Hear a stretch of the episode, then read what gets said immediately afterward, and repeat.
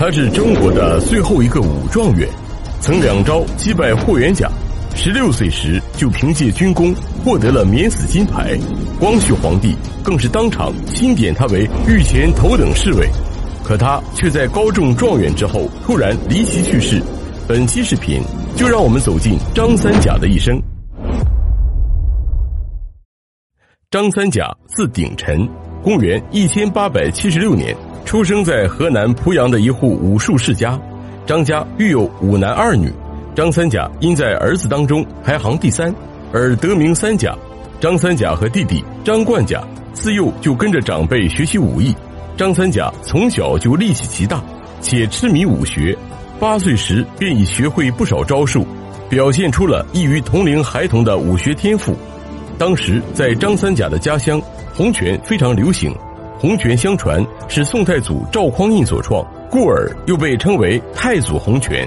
张三甲从小就师从清丰县普马寨洪拳名师安万杰，练拳极为刻苦，每日天不亮就起床练武，一直到月上中天方才歇息。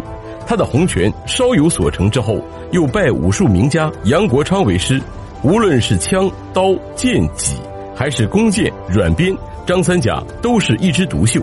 等到十三四岁时，张三甲已经是一个身材高大、力气过人的彪形大汉了。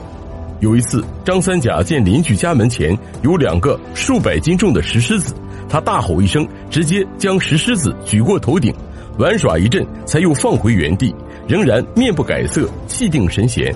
围观者无不惊骇，皆称其神力。师傅杨国昌知道后，更是开心的夸奖他，在我的众多弟子当中，唯独张三甲有这个本事。于是他便将女儿嫁给了张三甲。公元一千八百九十五年，甘肃发生了历史上最大的一次回乱，和黄。